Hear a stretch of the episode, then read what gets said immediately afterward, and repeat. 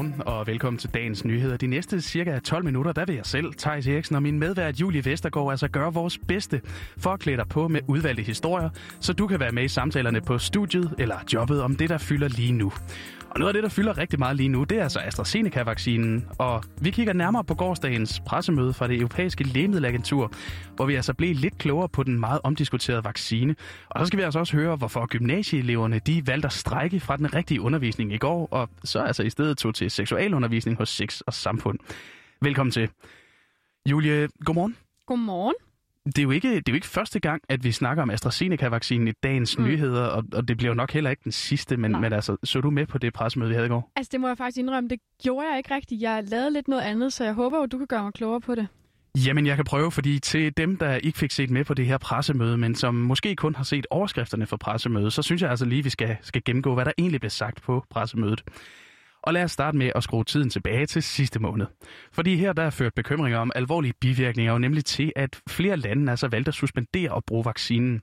Og de her bekymringer, de bunder altså i, at man har registreret nogle sjældne sygdomsforløb med blodpropper, blødninger og så et lavt antal af blodplader.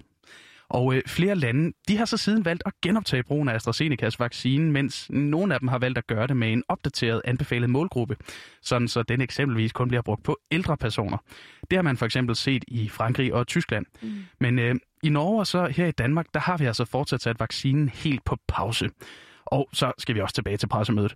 Fordi på pressemødet i går, der fremlagde det europæiske lægemiddelagentur, det vi også kalder EMA, altså resultatet af deres undersøgelser, om der er en mulig sammenhæng mellem AstraZeneca-vaccinen og blodpropper.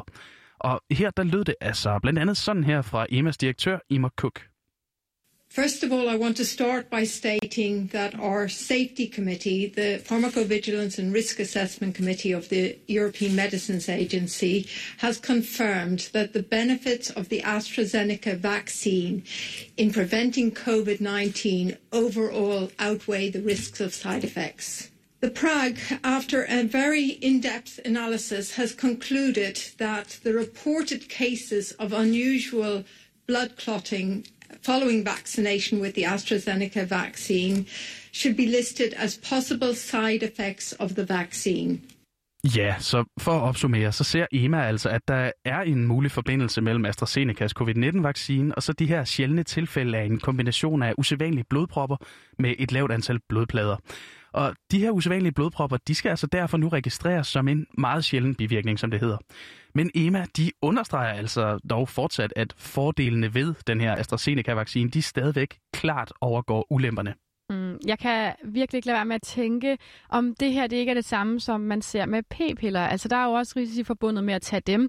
Æ, øh, alligevel tager kvinder dem hver eneste dag som prævention. Det gør jeg for eksempelvis selv, fordi de trods alt virker ret godt. Ja, lige præcis. Og øh, netop det eksempel, det blev faktisk også nævnt på pressemødet i går af Peter Arlet, som er datachef hos EMA. An example that you might like to reflect on would be um, the use of the combined uh, oral contraceptive and blood clots that occur with uh, contraceptives. Now, these are given to uh, women who are normally otherwise healthy, although obviously in, in, a big population, some of those women will have other risk factors and other conditions. Um, and if we treat 10,000 women um, with uh, combined uh, hormonal contraceptive for a year, we'll see four excess uh, blood clots in that year. So that just gives a, a, benchmark of another medicine given to a healthy population, which causes a side effect, um, which occurs uh, rarely, um, but that we need to take into consideration. Ja, Peter Arlet her, han siger altså, at hvis 10.000 kvinder tager p-piller i et år, så vil der være fire ekstra tilfælde af blodpropper i den pågældende gruppe. Mm. Så det er altså et andet eksempel på medicin, der altså i sjældne tilfælde kan give bivirkninger, som for eksempel blodpropper. Mm. Men hvor efterlader de her så brugen af AstraZeneca-vaccinen? Jamen, øh, her i Danmark, der har Sundhedsstyrelsen altså forløbig sat den på pause indtil den 15. april, altså i, i næste uge. Ikke? Og i går aftes, der sendte Lægemiddelstyrelsen så en pressemeddelelse ud. Og i den, der tog styrelsen altså ikke stilling til, om udmeldingen fra EMA, den så får betydning for den danske vaccination med AstraZenecas vaccine. Men øh, man kender altså ikke den endegyldige årsag til, at man ser de her bivirkninger, og derfor så kan man heller ikke anbefale nogle bestemte behandlingsmetoder for så at undgå dem. Men hvis vi kigger mod Storbritannien, der har man altså allerede i går meldt ud, at borgere under 30 så vidt muligt altså vil få et tilbud om, at de kan vælge, om de vil have AstraZenecas vaccine eller en af de andre. Mm. Det vil sige, hvis man ikke er tryg ved at tage imod AstraZeneca-vaccinen, så kan man vælge at blive tilbudt et andet alternativ, men det er altså i Storbritannien. Vi ved ikke mere her i Danmark endnu. Det er spændende at se, hvordan det her det kommer til at påvirke brugen af vaccinen efter det her. Altså om folk de kommer til at tage stilling til, at, at flere siger nej, tænker jeg. Det er meget spændende. Ja, det er virkelig spændende også. Altså, jeg er meget interesseret i, hvad der sker med dem, der har fået første stik, men, ja. men hvad der så skal ske. Min mor er jo for eksempel, øh, hun er jo frontlinjemedarbejder. Hun har fået første stik med den her vaccine, men hun ved ikke, hvad der skal ske med den næste. Det må vi håbe, hun bliver klogere på i næste uge. Lad os håbe, vi alle sammen bliver klogere i næste uge. Hvis du ikke er gymnasieelev, så er det ikke sikkert, at du lagde mærke til, at gymnasieeleverne de strækkede i går, og det handlede hverken om for lang skoledag, fjernundervisning eller eksamener. Nej, det handlede om seksualundervisningen og mangel på det i gymnasiet. Vi fangede formanden for Danske Gymnasieelevers Sammenslutning, Inge Kærgaard, i går til en snak om, hvad den her strække egentlig gik ud på. Det gik ud på, at øh, kl. 14 så øh, forlod eleverne enten øh, deres virtuelle moduler, eller hvis de havde lov til at møde fysisk skole, øh, så blokerede de øh, døren til klasseværelset, og øh, så i stedet for at modtage den normale undervisning, så har de siddet med øh, på en livestream af seksualundervisning, øh, som Sex og Samfund har stået for i samarbejde med DGS. Jeg strækker, fordi vi godt vil sætte fokus på, at vi synes, at der skal være seksualundervisning på gymnasierne, øh, og det synes vi øh, er vigtigt, at det bliver en obligatorisk del af det at gå i gymnasiet. Men hvorfor er det vigtigt at have seksualundervisning i gymnasiet? Jo, ifølge Inge Kærgaard, så handler det både om, at øh, seksualundervisning i folkeskolen er mangelfuld, men også fordi man typisk har sin øh, seksuelle debut, når man går i gymnasium, og derfor kan der opstå nye spørgsmål, som man ikke skal stå alene med. Gennemsnitsalderen for seksuel debut er 16 år, og det er jo også typisk der, man starter øh, gymnasiet, i hvert fald deromkring. Og derfor er det nogle andre ting, der er relevante øh, når man er 16, 17 og 18 år gammel, end øh, det er, når man er 12, 13, 14 år gammel. Og derfor er det også, øh, er det ikke nok at forbedre seksualundervisningen i folkeskolen. Det er vigtigt, at vi også sætter ind i gymnasiet, fordi at det er nogle nye ting, øh, som man skal snakke om. Ja, og så har hele MeToo-debatten og de her forskellige sager med deling af private billeder altså også betydning, når det kommer til seksualundervisning, siger Ingrid Kærgaard. Jamen, det har en betydning, fordi der lige nu bliver snakket enormt meget om, at det er vigtigt, at vi skaber en kulturændring, så vi kan forhindre krænkelser bredt i samfundet.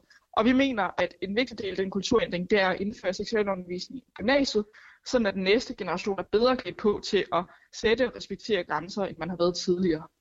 Danske gymnasieelever de håber derfor, at de kan råbe politikerne op, blandt andet med den her strejke, så der kan ske noget på området. Men også fremadrettet vil man kæmpe for, at politikerne får øjnene op for de her problemer, der er med den nuværende seksualundervisning og den manglende undervisning i gymnasiet. Altså for det første, så øh, har vi de sidste par måneder øh, taget ud til elevråd og holdt oplæg om, hvordan de lokalt øh, kan sikre seksualundervisning og sikre en mere inkluderende øh, skole. Øh, og derudover så kommer vi til at presse på over for politikerne med den her dagsorden og øh, holde nogle møder med undervisningsordførende omkring det her. Øh, og så er det også, øh, ja, altså så er det jo sådan klassisk, at man blander sig i den offentlige debat og sætter fokus på behovet for seksualundervisning på gymnasierne. Med til den her stræk, der hørte et debatindlæg fra netop Inge Kærgaard og Lene Stavngård, der er nationalchef i Sex og Samfund. Og her i stod der blandt andet, at øh, det simpelthen ikke er godt nok, når 46 procent af danske gymnasieelever har oplevet begivenheder som for eksempel puttemiddag, som var grænseoverskridende i løbet af deres gymnasietid. Den her kultur, Thijs, er det noget, du kan genkende til fra din gymnasietid? Ja, altså, altså både og ikke. Vi havde jo vi havde ikke puttemiddag på mit gymnasium, men vi mm. havde puttefesten, og der var jo begrebet guldputte, hvis en tredje gear lykkes med at være sammen med en, en første gear til den her fest. Og, og altså, generelt så dukker der bare nogle virkelig kedelige situationer op, når, mm. når en hel masse mennesker, der er bonget op på hormoner, de også får fat i øllen, ikke? Mm. Om ikke andet, så tror jeg i hvert fald godt, vi kan regne med, at det her det ikke er sidste gang, at seksuel undervisning den skaber debat herhjemme. Og for at du, kære lytter, kan være helt opdateret på dagens nyheder, så runder vi altså også lige nogle af tophistorierne og avisforsiderne for i dag. En af historierne, det handler om det her udspil til en styrkelse af den danske infrastruktur. Og TV2, de har altså fået indblik i dele af udspillet, som ellers skulle komme i dag. Og der står altså, at den tredje Limfjordsforbindelse, nye motorvej til Kalundborg og Hillerød, og så en undersøgelse af en fast forbindelse mellem Als og Fyn, det er nogle af de øh, undskyld, elementer, som regeringen de har planer om at præsentere i dag. Og øh, transportminister Benny Engelbrecht, han siger til TV2, at regeringens plan med det her udspil, det altså både handler om at styrke den kollektive trafik, men også om at lave flere og bedre veje til bilerne. Men øh, lad os lige nappe et par avisforsider også. Hvad har, hvad har Berlingske på forsiden, Julie? De har vores sundhedsminister Magnus Heunicke på forsiden, for nu konkluderer flere eksperter altså, at Statens Serum Institut scenarie for indlæggelsestallet i midten af april måned er skudt langt over mål. I februar der viste beregninger fra Statens Serum Institut nemlig, at genåbningen, som den såkaldte indsatsgruppe anbefalede, vil føre til cirka 870 indlagte midt i april, og flere kritiserer samtidig regeringen for at have trukket Serum Instituttets scenarium alt for hårdt op, selvom SSI gjorde netop opmærksom på usikkerheden i beregningen. Og det er jo lidt interessant, for det her indlæggelsestal, det brugte regeringen jo som det helt afgørende argument for udformningen af genåbningen i februar. Ja, det, den er ikke helt god, den der. Mm. Hvad, hvad, hvad siger regeringen selv til kritik? Jamen, Berling skal have forholdt sundhedsminister Magnus Heunicke den her kritik, og Sundhedsministeriet oplyser et skriftligt svar, at der ifølge ministeriets overbevisning har været åbenhed omkring de for, forbehold, som regeringen de rummet, eller undskyld, beregningerne rummet. Så, så det er det svar, de giver til Berlingske. Ja, og lad os lige blive hængende lidt ved historier, der handler om regeringen, fordi øh, efter længere tids modstand, der blev regeringen altså først for nylig enige med et flertal i Folketinget om lige at undersøge mulighederne for at hente børn med dansk tilknytning hjem fra den syriske fangelejr Al-Rosh. Men nu kan politikken så afsløre, at regeringen altså allerede for mere end to måneder siden overvejede at evakuere et af børnene, og det drejer sig altså om en fireårig pige, der er ramt af PTSD. Mm. Ifølge politikken, der havde Udenrigsministeriet den 28. januar modtaget en vurdering fra en dansk ekspert i børnepsykiatri. Og med den ekspertvurdering som udgangspunkt, der slog Udenrigsminister Jeppe Kofod fast på et lukket samråd, at pigen hun falder inden for regeringens linjer for, hvornår en eventuel medicinsk evakuering til Danmark skal overvejes. Men på trods af det, så opholder pigen sig altså mere end to måneder senere fortsat i Al-Rosh-lejren. Mm. Og udenrigsministeren, han har altså ikke nogen kommentar, det skriver politikken. Og det var altså alt, hvad vi nåede i denne omgang af dagens nyheder. Udsendelsen her, den var tilrettelagt af Anna Søjberg, din værter. Det var mig, Tejs Eriksen og Julie Vestergaard. Tak, fordi du lyttede med.